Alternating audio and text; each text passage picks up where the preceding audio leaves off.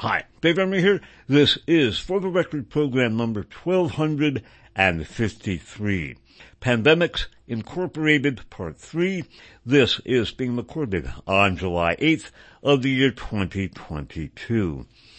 Before we get into the main body of the program, a number of points of information. There is, as I have said, way too much going on to cover in a weekly one-hour show, even though I'm doing more than one show a week, many weeks. And for that reason, there are other things available. First and foremost, there are some very important, useful comments being made by Perifractal, most of them anyway. Perifractal, spelled P-T-E-R-R-A-F-R-A-C-T-Y-L, is our brilliant contributing editor, and they make very, very important regular comments that will supplement your understanding. The link that will enable you to subscribe to those no longer works. You can certainly hook up with the SpitfireList.com website and view those comments. Some are also made by other intelligent listeners. For those of you for whom podcasts are the best way to consume, for the record, sister station WFMU is podcasting for the record. And again, in the year of our Lord 2022, with smartphones being, I guess, the dominant and ubiquitous technology, podcasts are a very good way for people to consume the program. And so I encourage you emphatically to, for those of you for whom that is the case, to take advantage of the fact that WFMU is podcasting for the record. I, again, as I have said for a long time, I keep saying I couldn't be more pessimistic, and then something happens and I become more pessimistic. So, I probably shouldn't rate my pessimism on a gradient scale, but, or graduated scale, but I don't think we're going to make it. I think we are doomed to make a long story short. You know, they don't call me Good Time Dave Emery for nothing. All kidding aside, though, I think that as human beings, as sentient beings, we have a responsibility to, at the very least, preserve the record of what the hell happened for those generations to follow, assuming there are going to be other generations. And increasingly, I think a third world war is something that may very well break out. In any event, I have put all of my life's work, everything, on the SpitfireList.com website, all of the comments, all of my written work, all of the audio files, plus a mini library of old anti-fascist books, which are available on easy-to-download PDF files. They are all available on the SpitfireList.com website, and they are available on a 32-gigabyte flash drive that you can obtain for a very small, tax-deductible contribution, and I get no money whatsoever from that. So please get the flash drive. What a lot of people do is they get the flash drive, and then they take their old drive. You know, they do it on a yearly basis, and they get their old drive and give it to a friend. That is a very excellent way of going about things. And again, the fee involved is very nominal indeed. So people can do that. I couldn't be more pessimistic. And however, last but certainly not least, another information source. I have begun a Patreon site. And what we're doing is we've had a little bit of adjustment. The software that transcribes the talks I'm doing is very cumbersome. We are, however, going to offer the raw, unedited transcripts. I'm doing 3 one-hour talks per week. And there are also raw, unedited transcripts of those talks. And in addition, I am going to be writing articles. These are regular articles, not like the long written for the record descriptions. These use regular expository writing format. And those are available on the Spitfire. Those are available at the patreon.com/Dave Emery link. And again, that's 3 one-hour talks a week. I'm using a much more informal mode of presentation rather than the extremely pedantic set-piece break-in format that I use in this program. And so that may prove it will certainly flesh out people's understanding in an important way. Again, 3 hours a week on Patreon, plus raw unedited transcripts, and I will be writing articles that will be coming out presently. So please do take note of the Patreon website.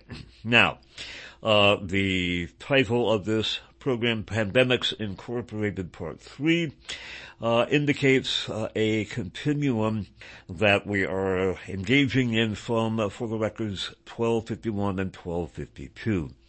In those programs, I discussed a consortium of corporate interests and government agencies, including the Metabiota Biological and Big Data Defense Contractor. That company, in turn, is linked and has been linked since 2014 with the EcoHealth Alliance.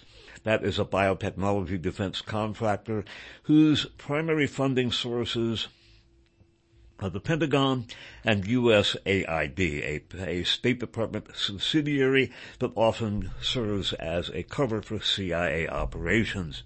The science and policy advisor for EcoHealth Alliance is David Franz, the former commanding officer of the U.S. Army Medical Research Institute of Infectious Diseases at Fort Detrick, that was shut down for unnamed safety violations by the CDC in early August of 2019, right before the pandemic broke out. As I have noted in the Oswald Institute of Virology series, the EcoHealth Alliance, headed up, by the way, by Peter Dashek, an ethnic Ukrainian, had been the vehicle for financing gain-of-function manipulations of bat-borne coronaviruses, both in the United States at the University of North Carolina at Chapel Hill, and also at the Wuhan Institute of Virology, or as I have termed it, the Oswald Institute of Virology. With the long series I did about biocide, apocalypse, and the magic virus theory, the long series of programs about the Oswald Institute of Virology, as I call it, something that one must bear in mind is the article from The Guardian magazine of June 19th of 2018 by Ian Sample, which discusses the advances that have been made in synthetic biology, and once the genome of a mammalian virus has been sequenced and published, and the genome of almost any mammalian virus can be found online, it can then be synthesized from scratch and or modified. That is fundamental and is a concept that must be borne in mind throughout this series. With regard to the what I call the Oswald Institute of Virology series, the lab leak hypothesis was generated when, after the pandemic broke out, it was noted that the Wuhan Institute of Virology had been researching very similar viruses and had the genomes of their viruses, those viruses, in their database, some of which were then apparently deleted. This led people to point the accusing finger and say, look, they were experimenting on these viruses at Wuhan, the WIV. It must have escaped from a lab. Trump administration officials who were pushing the lab leak hypothesis were told by government agents and agencies, bureaucrats, to basically keep quiet because it would open what was variously described as a Pandora's box, unquote, or a, quote, can of worms, unquote, aimed at it would highlight American financing of the research at those laboratories. That was being done through EcoHealth Alliance, which was partnered with Metabiota in this regard. Now, Metabiota, again, a defense contractor that was present in a big way in Ukraine beginning in 2016, and whose presence there was expedited by Hunter Biden. Joe Biden, by the way, as vice president, was in charge of U.S. relations with Ukraine, and Hunter Biden expedited the Metabiota links to Ukraine in 2016. Metabiota, again, has major defense links.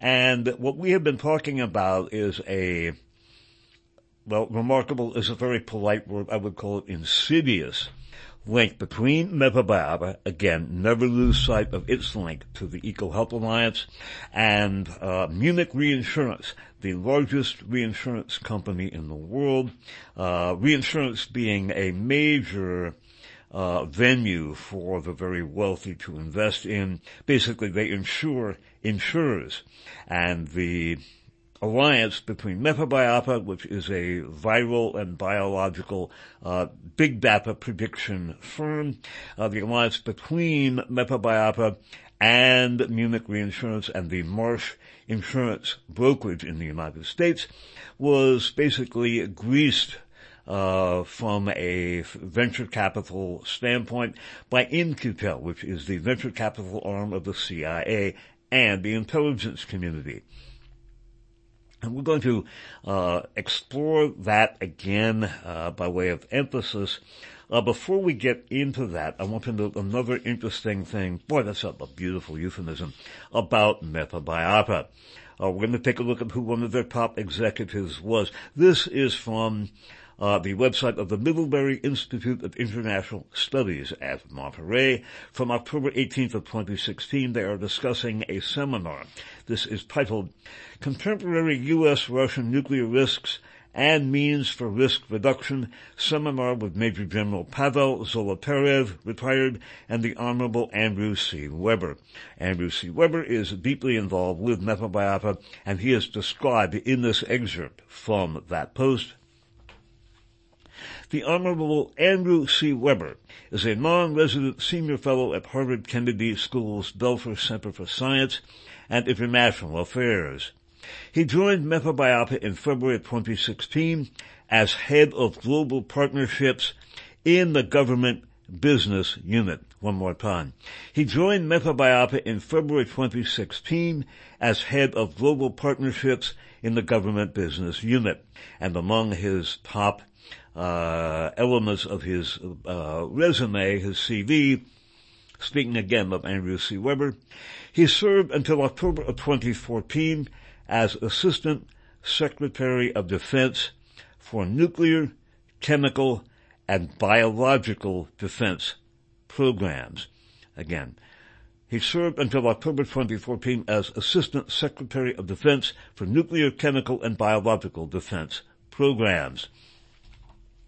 And he joined Metabiota in February 2016 as head of global partnerships in the government business unit. That would have covered, I think, although certainly, the machinations vis-a-vis Ukraine and the Pentagon-financed biological laboratories and the, quote, science project, unquote, at the Burisma, the Ihor Kolomoyskoy-controlled natural gas firm in Ukraine, or gas firm, I should say. Well, let's assume it's natural gas, not gasoline, that Hunter Biden was expediting a science project for, again, under the auspices of Metabiota. So again, what we're looking at here is Metabiota, major defense contractor, hooked up with Munich Reinsurance, the Marsh Insurance Brokerage in the U.S., and with capital greasing of the axle, so to speak, by In-Q-Tel, the CIA's and intelligence communities investment or venture capital arm.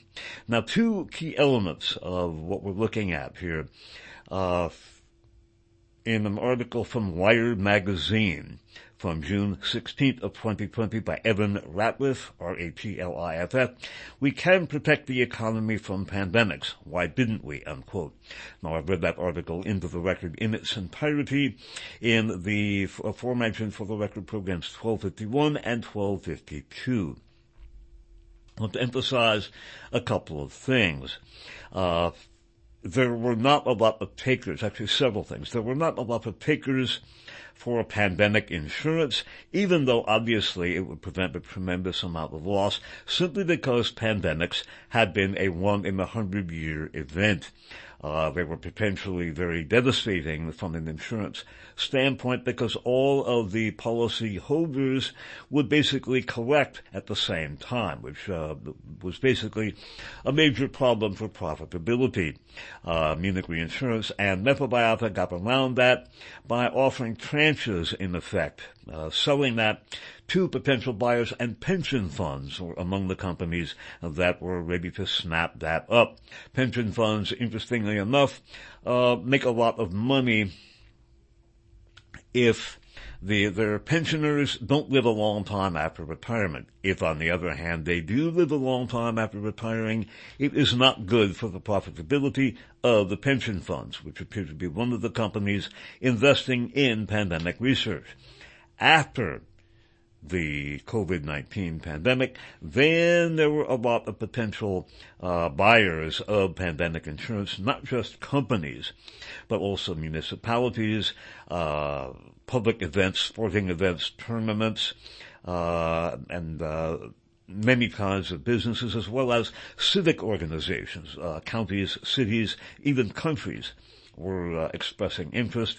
So that is something to consider. The pandemic itself was a major driver of interest and potentially profit for this, again, defense contractor and data-driven Metabiota allied with Munich Reinsurance, the largest reinsurance company in the world, and also the venture capital being provided in considerable measure by In-Q-Tel, the CIA and intelligence community's venture capital arm. Now, several things about additional points about this collaboration. In 2018, 2 years before the pandemic, Metabiota had the following very interesting experience, quoting from this Wired magazine article. And this, again, is in the early part of 2020. As the human and economic devastation multiplied in tandem across the globe, Metabiota's employees suddenly found themselves living inside their own models' projections. One more time. As the human and economic devastation multiplied in tandem across the globe, Metabiota's employees suddenly found themselves living inside their own models' projections. Just 2 years earlier, i.e. 2018, the company had run a large set of scenarios forecasting the consequences of a novel coronavirus spreading around the globe. One more time. Just 2 years earlier, the company had run a large set of scenarios forecasting the consequences of a novel coronavirus spreading around the globe. That is a remarkable, quote, coincidence, unquote. Bear in mind that at this point in time, Metabiota is hooked up with EcoHealth Alliance, and they are financing the gain of function manipulations on these kinds of viruses at the Wuhan Institute of Virology. I call it the Oswald Institute of Virology because I think they were being set up to take the fall for the pandemic, just as Lee Harvey Oswald was set up to take the fall for JFK's assassination after being basically manipulated in such a way as to make him look like a communist and a defector to the Soviet Union. Note that at the same time that EcoHealth Alliance, again 2018, is running a large set of scenarios forecasting the consequences of a novel coronavirus spreading around the globe, EcoHealth Alliance, their partner, is financing the manipulations of just exactly those kinds of viruses in China and in the U.S. And another key aspect of this Wired magazine article, bearing in mind, again, Metabiota, major data-driven defense contractor, with Andrew Weber, head of global partnerships in the government business unit, and having served as assistant secretary of defense for nuclear, chemical, and biological defense programs, bearing in mind that offensive, unquote, and defensive, unquote, biowarfare research is the same. If you are studying how microorganisms infect and sicken and or kill plants, animals, or humans, it is the same research, whether you call it defensive or offensive. And he is, again, in charge as of 2016, head of global partnerships in the government business unit, which I think would certainly have covered what Metabiota was apparently doing in Ukraine. Now, another aspect of this association between Metabiota, again, and EcoHealth Alliance, and Munich Reinsurance, and In-Q-Tel from the pandemic, or from the Wired article. As sophisticated as Metabiota's system was, however, it would need to be even more refined to incorporate into an insurance policy. The model would need to capture something much more difficult to quantify than historical deaths and medical stockpiles. Fear. The economic consequences of a scourge the historical data showed were as much a result of society's response as they were to the virus itself. The sentiment index was built to be, as Oppenheim put it, a catalogue of dread. For any given pathogen, it could spit out a score from 0 to 100 according to how frightening the public would find it. Madhav and her team, she is head of Metabiota. Madhav and her team, that's M-A-D-H-A-V, Madhav and her team, along with Wolfe and Oppenheim, also researched the broader economic consequences of disease outbreaks measured in the, quote, cost per death prevented, unquote, incurred by societal interventions. And note what they were looking at, quote, measures that decreased person-to-person contact, including social distancing, quarantine, and school closures, had the greatest cost per death prevented, most likely because of the amount of economic disruption caused by those measures, unquote, they wrote in the 2018 paper. And bear in mind that, quote, just 2 years earlier, again, this is early 2020, meaning 2018, same year, just 2 years earlier, the company had run a large set of scenarios forecasting the consequences of a novel coronavirus spreading around the globe. This is most disconcerting. Again, you have Metabiota, defense contractor, big data firm. We're going to talk more about some of their links later on. With Andrew Weber, former Assistant Secretary of Defense for Nuclear, Chemical, and Biological Defense, as their head of global government contracts. They are being financed in part by In-Q-Tel, hooked up with Munich Reinsurance, and they are hooked up with the EcoHealth Alliance, financed by Pentagon, USAID, advised by the former CEO of the USAMRIID, and involved with gain of functions on the very types of novel coronaviruses that were involved with COVID-19. Bear in mind, again, by the way, that in October of 2019, just a couple of months after the USAMRIID was shut for unnamed safety violations by the CDC, there was a medical, military, and civic and economic war game in New York City called Event 201, which gauged what would happen if a coronavirus-caused pandemic ruptured the, or tore the economic, social, and political fabric of every nation on earth. One of the key players in that, again, a very, very, very important individual, was Ms. Avril Haines, A-V-R-I-L. She is now Director of National Intelligence. She was a key member of Biden's transition team. She was a well-paid consultant with Palantir, the alpha predator of the electronic surveillance landscape, and basically headed up by Peter Thiel, a key Trump ally and also a major player in Facebook. And Ms. Avril Haines had also been deputy director of CIA under Biden-Obama. Again, you have this infernal alliance, as I see it, and they stand to make a lot of money off of pandemic insurance. Not many takers prior to COVID-19, but now there are a whole lot of potential takers because everybody is afraid of what will happen. And their business model is predicated in no small measure on fear. That's really important, as noted here again, quoting from the Wired article.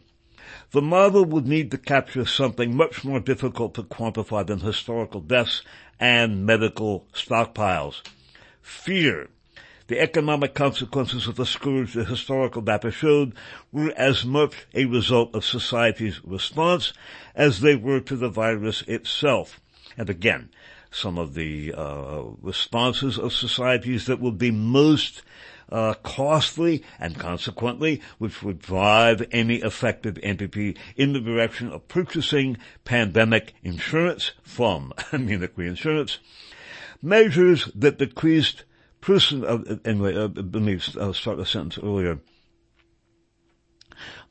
and her team, along with Wolf and Oppenheim, also researched the broader economic consequences of disease outbreaks measured in the cost per death prevented incurred by societal interventions. Quote, measures that decreased person-to-person contact, including social distancing, quarantine, and school closures, had the greatest cost per death prevented, most likely because of the amount of economic disruption caused by those measures, they wrote in a 2018 paper. And again, in 2020, that is exactly what happened. And what else? Again, this is repeating, but this couldn't be exaggerated in terms of importance. Just 2 years earlier, again, this is 2018, again, the company, Metabiota, had run a large set of scenarios forecasting the consequences of a novel coronavirus spreading around the globe. This, at the same time as EcoHealth Alliance, is financing gain-of-function manipulations in the U.S. and in Wuhan, China, on those very kinds of viruses. And bear in mind that once the genome of such a virus is sequenced and published, and they were, then it can be synthesized from scratch and or modified from scratch, as the June 19, 2018 Guardian article by Ian Sample has noted. If Sherlock Holmes or Lieutenant Columbo were investigating this, this goes a long way. I would not say, not being a legal professional, that it definitively indicates consciousness of guilt, but it looks pretty damn suspicious to me. Suppose, and this is not a scenario that is unknown in murder mysteries, someone takes out an expensive life insurance policy on someone, say a spouse or a relative or somebody, and then that person gets murdered. And of course then, the beneficiary of that life insurance policy becomes, quite wealthy. It could be viewed, I think, in that general investigative context. 2018, you've got Metabiota examining the most caused the fear index, and from a business standpoint, measures that decrease person-to-person contact, including social distancing, check, quarantine, check, and school closures, check, had the greatest cost per death prevented, most likely because of the amount of economic disruption caused by those measures, they wrote in the 2018 paper, and just that happened 2 years later. And in addition to that, also in 2018, just 2 years earlier, the company had run a large set of scenarios forecasting the consequences of a novel coronavirus spreading around the globe. Check. So I think, again, it would be impossible to exaggerate how alarming this is. I was saying a few weeks ago I couldn't be more pessimistic. No check there. I've gotten more pessimistic. And don't forget Andrew Weber's participation in this. Now another thing that should be factored in here, Nathan Wolfe, who was the head of EcoHealth Alliance, not EcoHealth, but Metabiota, it began as a big data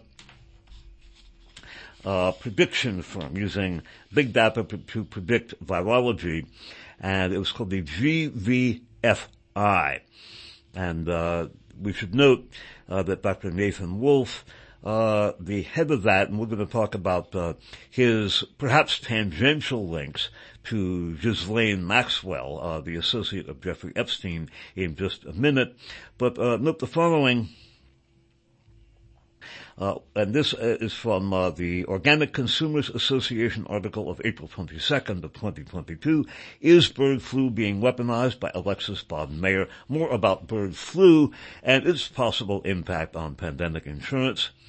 When the GVFI, that's Metabiota, became the for-profit Metabiota, Google Ventures continued to invest.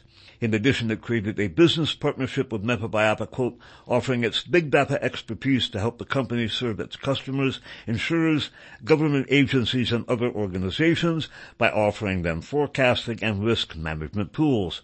In other words, they sell pandemic insurance.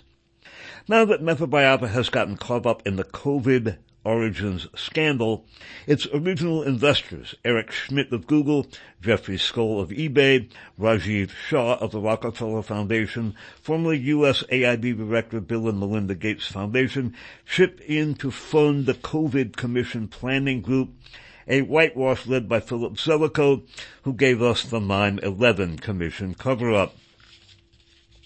Philip Zelikow headed up the 9/11 Commission, which had some apparently strategic omissions, so much so that, and by the way, that was documented by the brilliant Berkeley researcher. It's been documented in many places by the brilliant Berkeley researcher Peter Dale Scott in his books The Road to 9/11 and The American Deep State. We've spoken about those in, among other programs, for the record 1190. That commission has so many omissions, it might be called the Omission Commission.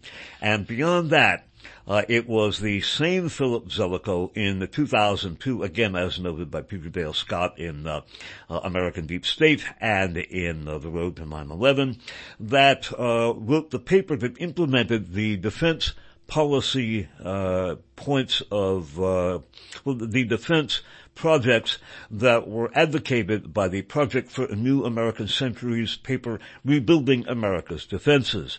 And nothing in that was more important than the PNAC recommendation that genetically engineered biological weapons could be employed, and this would affect their transition from being a terrorist weapon to, quote, a politically useful tool.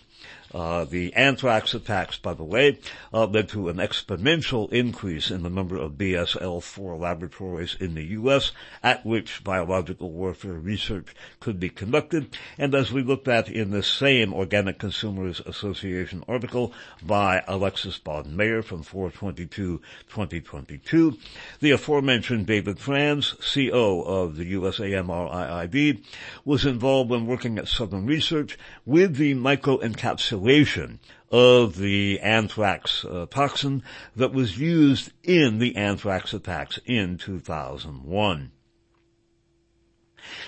So, again, when you've got Metabiota also financing this commission, and by the way, one thing that was left out here by Ms. Baden-Mayer was that another financier of the COVID planning, of the COVID commission, was the surviving Koch brother. There were Charles and David. One of them has died. I think David died and Charles is still alive. I put a question mark by that. But one of them is still, alive and coking, so to speak. And it was the surviving Koch brother who also kicked in to finance the Philip Zelikow COVID Commission. Now, bear in mind at the same time the whole question of fear and its factor into the Metabiota Munich Reinsurance In-Q-Tel business model. Because if you are going to sell pandemic insurance, entities have to be afraid of a potential loss. And one of the things that we looked at in For the Record programs 1148, 1149, and 1150 was the H5N1 bird flu, which has been alleged by the Russians to have been engaged in a process of weaponization in Ukraine. I have speculated about the possibility that the H5N1 avian flu outbreak in the U.S. that is devastating birds in the U.S.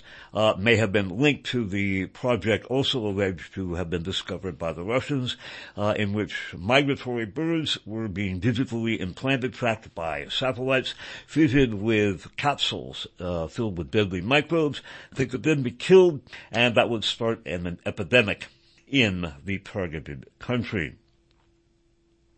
We've spoken about H5N1 on and off for quite some time. In the Bioscience Apocalypse Now portion of the COVID-19 series, the long series I did in 2020 and 2021, we have noted that it was the gain-of-function manipulations on H5N1 that led to the at least nominal pause in gain-of-function experiments in the U.S., as documented in a June 2021 article from Vanity Fair that was apparently linked at, and the gain-of-function manipulations went on uninterrupted. But in any event, it was those gain-of-function manipulations that made H5N1 avian flu a deadly avian flu, deadly to birds, more communicable to human beings. And we have also noted in those programs a very sinister, and again, this is a perfect reason why I use the word milieu, a perfectly sinister milieu of researchers involved with gain-of-function manipulations and H5N1 research. By the way, it was a feared H5N1 human outbreak that led to the U.S. Department of Defense purchasing a lot of Tamiflu, an antiviral agent developed by Gilead Sciences, also a major defense contractor involved with using, apparently testing remdesivir on unnamed human primates to see if it will ward off Ebola, that at the U.S. USAMRIID, in the run-up to its closure for unnamed safety violations by CDC in early August of 2019. The then Secretary of Defense, Donald Rumsfeld, purchased a whole bunch of Tamiflu, that is an antiviral agent developed by Gilead Sciences, to potentially combat a human outbreak of H5N1. No such outbreak took place, thank God, knock on wood. However, Donald Rumsfeld made a whole lot of money because he had retained a whole bunch of Gilead Sciences stock from when he had been chairman of the board of directors of that company, no doubt because of his tremendous medical and scientific expertise. So we've looked at not only H5N1, but the potential profitability that can be reaped from fear of a human outbreak, and fear is a major part of the Metabiota, Munich Reinsurance, In-Q-Tel Pandemic Insurance Alliance. Bear in mind some other things that we looked at in the aforementioned Organic Consumers Association article by Alexis Baden-Mayer from April 22nd of 2022. There is a milieu involving, at the one level, Anthony Fauci, head of the National Institute of Health's National Institute of Allergies and Infectious Diseases, and he has been basically channeling government money to the game-of-function manipulations of H5N1 to make them more infective. H5N1, again, is a devastating avian flu. When humans get it, which is very rare, it is fatal in 50% of the human cases. However, it very rarely jumps to human beings.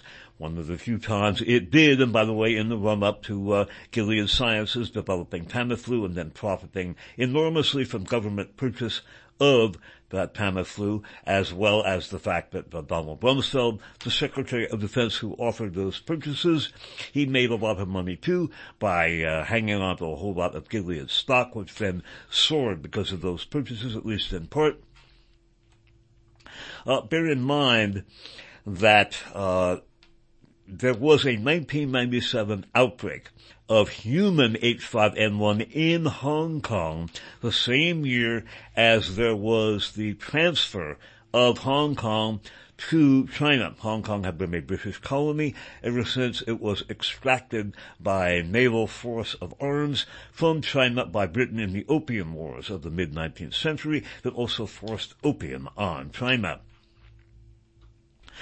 Kennedy Shortridge had not only been predicting that H5N1 would break out, he also had a laboratory in China that was, in Hong Kong, that was so, that was actually viewed by the WHO as a possible source of a lab leak causing the human, H5N1 outbreak, in Hong Kong. Kennedy Shortridge and another guy, Robert G. Webster, were protégés of a brilliant Australian scientist who, while working for the Defence Ministry of Australia, openly advocated for the use of biological warfare by Australia against heavily populated and tropically climbed Asian countries to defend the relatively sparsely populated and relatively temperate climate of Australia against the teeming, overpopulated, tropically climbed Asian countries. Again, that fellow's name was Frank Macfarlane Burnet. He was an advocate of biological warfare against Asian countries, and both Kennedy Shortridge and Robert G. Webster were his protégés, and both Ron Fouchier of the Erasmus Medical Center in the Netherlands, who was one of the beneficiaries of Anthony Fauci's funding of H5N1 gain-of-function research, and also Yoshihiro Kawaoka of the University of Tokyo and the University of Wisconsin at Madison. He was another beneficiary of the Anthony Fauci gain-of-function financing, and they were heavily linked with Kennedy Shortridge and Robert G. Webster, and also with a fellow named Jean De Jong. The aforementioned Ron Fouchier, again the beneficiary of Anthony Fauci's gain-of-function financing, was a protégé of Jean De Jong. So we've got Jean De Jong, we've got Yoshihiro Kawaoka, we've got Ron Fouchier, we've got Anthony Fauci, we've got Kennedy Shortridge, and we've got Robert G. Webster and Frank Macfarlane Burnet in this, here we go, fanfare, drum roll, milieu that is at the one hand, at the one extreme, involved with, quote, scientific, unquote, research, and at another, I think, things that could be very easily posited in a biological warfare scenario. So bear that in mind, bear in mind the allegation made by Russia in UN sessions. Of course, that will be summarily dismissed as lies, Russian propaganda, everything else. When a major country and a member of the UN Security Council makes a presentation on the floor of the UN, it then gets blacked out in the UK and the US and ridiculed as lies, unquote. That's a serious situation, but they made at least one, I believe it was now two, such presentations. And when they are talking about weaponization of H5N1 flu and also the weaponization of migratory birds, this is something to be taken very seriously. In June of this year, there was a New York Times article talking about the outbreak of avian flu in the U.S. and North America. It was alleged to have come from a migratory black-backed gull that flew from Europe to the east coast of Canada and then brought this deadly H5N1 avian flu into the U.S., where it is not only affecting birds in the wild, including raptors such as the magnificent American eagle, but it is devastating commercial fowl. Think about the Metabiota Munich Reinsurance In-Q-Tel model, which talks about fear and the cost per death prevented as major elements of their business model to develop and sell pandemic insurance. With the H5N1 avian flu, businesses that are dependent on commercial fowl, not only say Tyson Foods, which raises chickens, but outlets like, say, Kentucky Fried Chicken or Chick-fil-A, any restaurant that serves chicken, vendors of Thanksgiving turkeys, anyone selling turkeys, they would all be heavily hit by an H5N1 avian pandemic, and one is now taking place in the U.S. I would think that among the potential purchasers of pandemic insurance from Munich Re, Metabiota, and In-Q-Tel, that alliance that we've looked at, would be businesses that would stand to lose a lot of money from an H5N1 avian pandemic. Now, in addition to that, we have already seen, for example, with Donald Rumsfeld's Defense Department purchasing large amounts of Tamiflu developed by Gilead Sciences, and that being done when Donald Rumsfeld was chairman of the board of directors of Gilead Sciences. He then hangs on to his stock, becomes Secretary of Defense, authorizes a stockpiling of Tamiflu, makes a whole lot of money when that helps to drive up the price of Gilead's stock. We have seen the economic benefits to be reaped from the fear of an H5N1 human outbreak. Now, just imagine with H5N1 now raging among commercial fowl and also birds in the wild here in the U.S., think about the potential at least for businesses that might be adversely affected by a human jump of H5N1 and the resulting pandemic.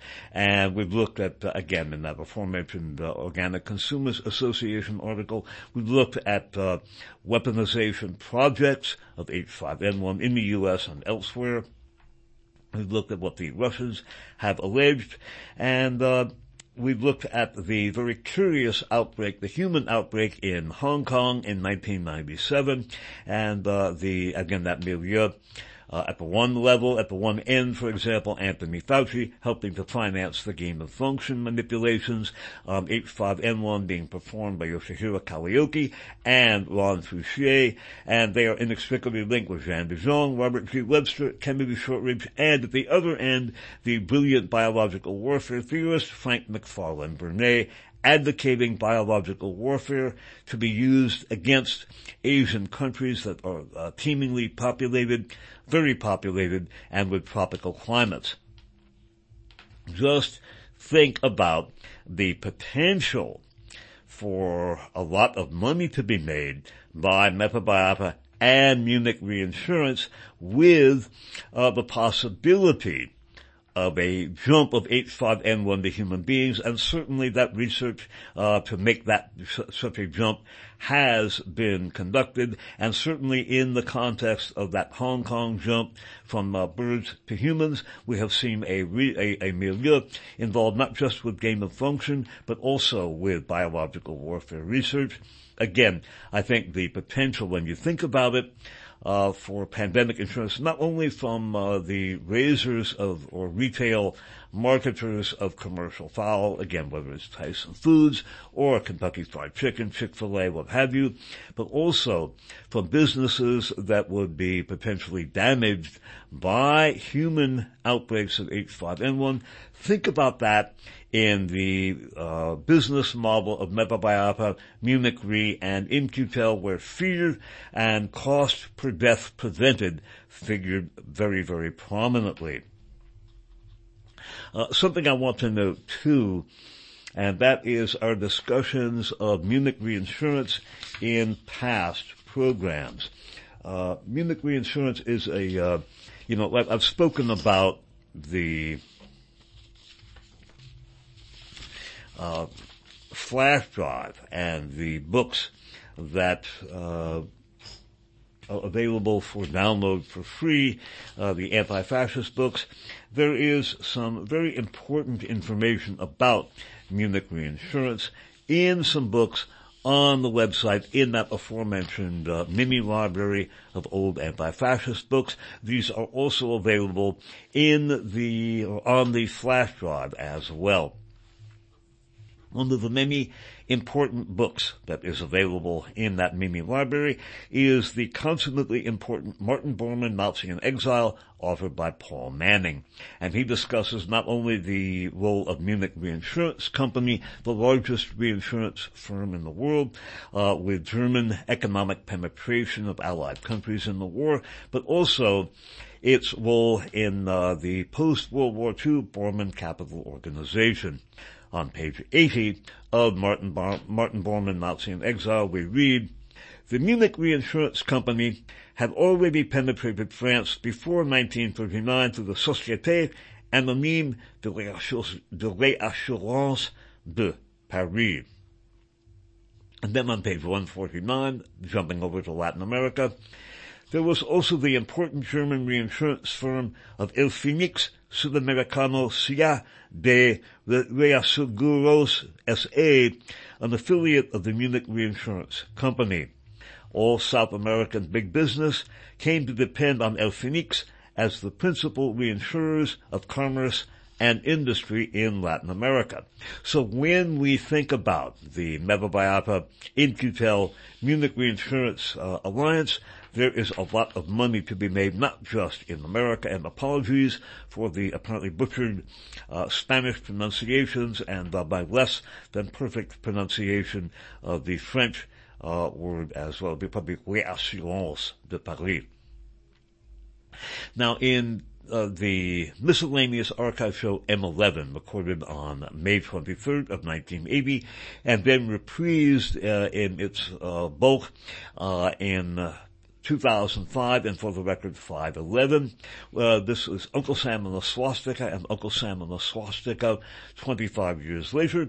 We took a look at the discussion by James Stewart Martin of Munich Reinsurance's role in hoping to secure vital industrial espionage about the U.S. and the Allies, one of the things that they were able to do by their association with the Swiss Reinsurance Pool was to gain detailed intelligence about not only the cargoes of, but the sailing ponds and ports of departure of American merchant marine shipping.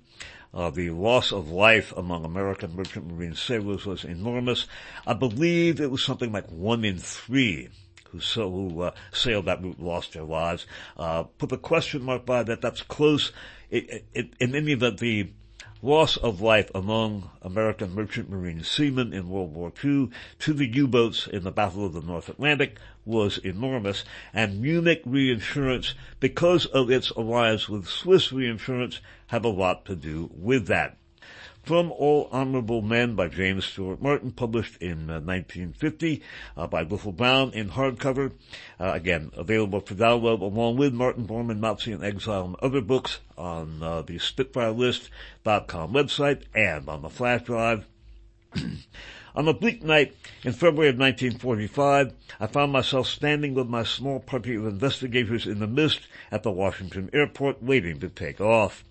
As I stood in the gloom, observing all the security measures that shrouded our routine departure, the blackout of the field and plane, the silence, the sudden orders, I remembered our discovery earlier in the war of how the, quote, secrecy, unquote, of ship sailings had been penetrated by the Germans. In 1940, 41, and 42, ships leaving American ports had had the same security measures to protect their departure. Yet many of their broken hulls and water-soaked cargoes had washed up onto the beaches of New Jersey, Virginia, and the Carolinas, where German submarines had spotted them within sight of shore. In case after case, every man on board had been marked before the captain opened his orders. Though they may not have known it, the cargoes they carried were reinsured with Munich. The routine system of placing insurance had put precise information on their sailing date and destination in the hands of the Germans before the ship left port. In the summer of 1941, before there was any economic warfare section, several trust busters discovered that while the American public was looking more and more askance at German business connections, insurance companies doing an international business seemed to have no such doubts about their foreign commitments. Insurers of large risks, such as ships, cargoes, and industrial plants customarily spread the risk among other companies willing to take fractional shares. The big insurance and reinsurance companies in the U.S., which handle the largest risks, have such treaties on an international basis through arrangements with the Lloyd's Group in England or with the Zurich Group in Switzerland. It had long been the custom of the American companies to place the reinsurance on ships and cargoes with the Zurich Group by cabling information to them so they could accept responsibility for a share of the American insurer's risk. The information cable will include the name of the ship, the sailing date, the cargo carried, the destination, and the value of the insured property. One detail that should have raised someone's eyebrow but did not until the government stepped in was the fact that the Zurich Group in turn had a reinsurance treaty with the Munich Reinsurance Pool in Germany. One more time. One detail that should have raised someone's eyebrow but did not until the government stepped in was the fact that the Zurich Group in turn had a reinsurance treaty with the Munich pool. One more time. One detail that should have raised someone's eyebrow but did not until the government stepped in was the fact that the Zurich Group in turn had a reinsurance treaty with the Munich Reinsurance Pool in Germany, i.e. Munich Re. The result was that during 1940 and early 1941, by the time a ship had cleared New York or Baltimore Harbor, headed for a European port, the German intelligence service already had the sailing data in hand. When men from the Department of Justice called a conference of insurance representatives, the companies agreed to stop sending such information by cable.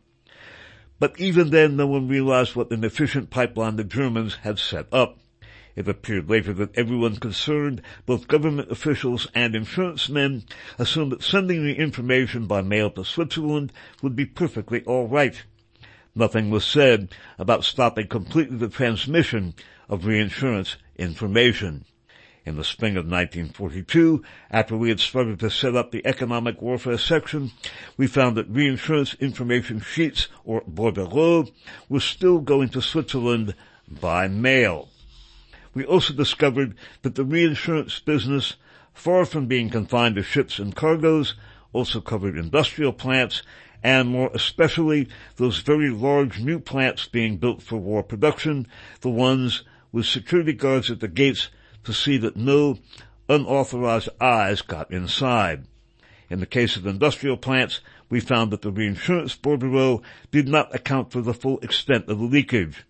The usual reinsurance treaty on such risks provides that the reinsurance group has the right to demand copies of a full report by the insurance inspector. This includes blueprints of the installation, description of the fire hazards and risks, and inventory of the contents of the buildings room by room. We found that before 1938, the Zurich Group had asked the full insurance inspector's report in only 5 or 6% of the cases. After 1938, the full report was requested with increasing frequency until the percentage was closer to basically to 100%. It had seemed obvious to us that the government ought to stop this transmission of shipping and industrial information through Switzerland to the Reich. Unlike the U.S., the German government, as early as 1936, had closed off such information about Germany. As soon as the Germans occupied France, Belgium, and Holland, they put a stop to all such transmissions from those countries. We have proposed to the Attorney General that he send a letter to each company warning that transmission of marine and industrial plant information of this type came within the scope of the Espionage Act. And there's more to it. The point is, Munich Reinsurance has been doing a lot of good things for America for a long time. And again, contemplating the Munich Re, Metabiota, EcoHealth Alliance, In-Q-Tel Alliance is just stunning to me. However, we are all out of time. Don't forget the other sources of information, including the 3 one-hour talks per week on the Patreon site with unedited transcripts. There will also be articles. And do consider the flash drive and everything else that I have alluded to. This concludes For the Record program number 1253, Pandemics Incorporated Part 3. This is being recorded on July 8th of 2022. I'm Dave Emery. Have fun.